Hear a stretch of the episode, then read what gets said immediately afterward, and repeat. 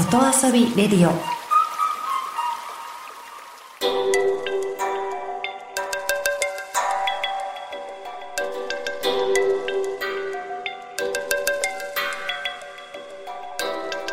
サウナをこよなく愛する私豊沢ひとみが素晴らしきサウナの世界をご紹介するコーナーラブサウナ。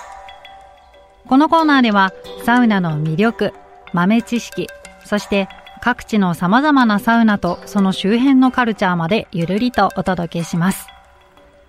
今日ご紹介するのは今年4月にオープンした新しいサウナ銀座スパサウナコリドーの湯です。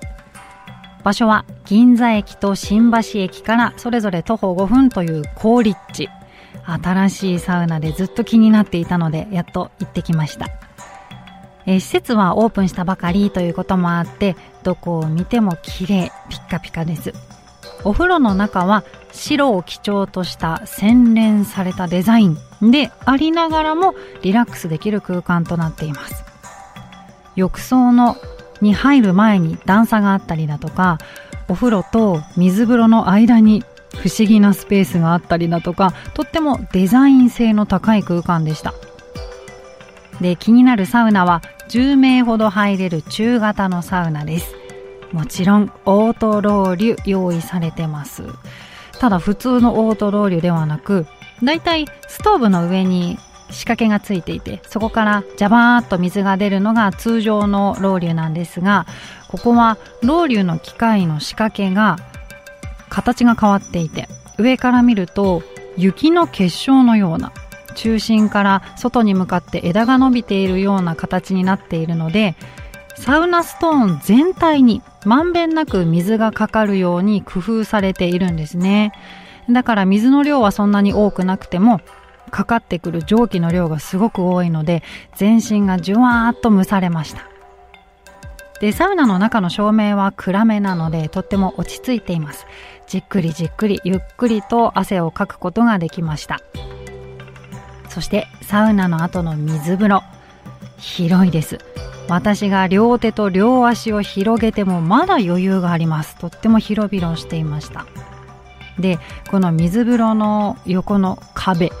この壁の隙間から、まあ、照明が光が出ているんですがその照明がブラックライトだったんですね。で私足の爪に蛍光ピンクのネイルを塗っていたのでそのネイルがブラックライトに反応してピカピカと光っていました 自分の爪がブラックライトでピカーンってなってるのを見てちょっとテンション上がっちゃいましたねでそんな水風呂水温が17度とってもマイルドです。みあの水風呂のね、冷たいのが苦手な方でもゆったりと入ることができます。そしてその後は、都内では貴重な外気浴スペースがあるので、ここで休憩です。そよそよと風が吹いていました。で、ここ休憩の椅子がたくさん置いてあるので、多少混み合っていても安心です。お風呂から上がった後は館内にラウンジがあるのでそこで本が読めたりドリンクが飲めたり長い時間ここで過ごしても良さそうです。私は次の予定があったので急いで出てきてしまったんですが今度行ったら気になる本がたくさんありました。サウナとかあとヨガに関する本もあったのでゆっくり本読んでみたいなと思います。で今回夏の東京でサウナに入ったわけなんですが水風呂の重要性を感じました。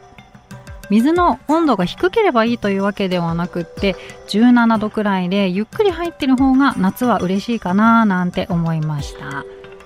東京の街に新しく生まれたリフレッシュポイントです。